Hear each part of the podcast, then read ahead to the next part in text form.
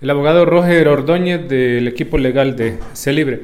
Abogado, em, este bloqueo a medios de comunicación de parte de, de, páginas oficiales del gobierno, ¿qué representa? ¿Es una violación este tema o cómo hay que interpretarlo? En efecto, es una violación porque se bloqueó el medio. Es decir, más allá que después el, este medio, el, el gobierno, esta autoridad del Congreso logra bloquearlo, ¿por qué lo hace? Porque publican el video que expone a la, diputada que estaba diciendo que no podía, entrar al Congreso. ¿Qué hubiera pasado si ese video no hubiera sido publicado por ellos? Entonces se mantendría siempre el bloqueo.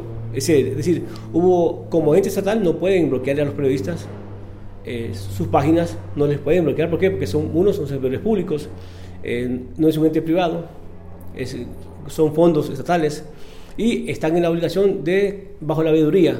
El periodismo, nos guste o no nos guste, hace una veeduría social junto también con la sociedad civil.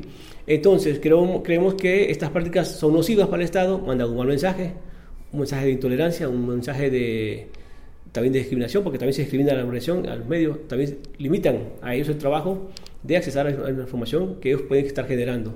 Creemos que sí, eh, está bien que hayan corregido, pero creo que la norma debería ser no hacer eso.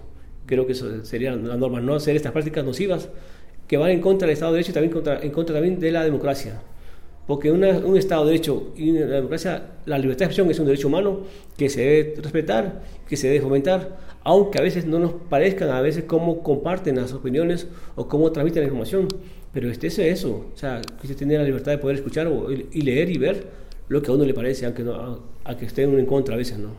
Y por otro lado, la violación al derecho a estar informado, que básicamente tiene el pueblo. En efecto, aquí hay una versión de derechos humanos. ¿Por qué? Porque se le violenta primero al, periodista para que él pueda informar y luego a uno con población el derecho a ser informado. Es decir, hay una violación de derechos humanos porque eso es un derecho humano, la libertad de expresión. Debe haber apertura para que las personas puedan accesar, dar cobertura, informar, pero no es eso, censurando, clausurando, cerrando o atacando los medios de comunicación que considero son adversos a lo que yo estoy haciendo como funcionario. Que a veces yo como funcionario puedo también estar al margen de la ley con mis actuaciones, ¿no? Y quiero, eh, en mi soberbia arrogancia, eh, exponerme ante los demás como alguien que soy intocable y que no, no deben de exponerme lo que yo hago.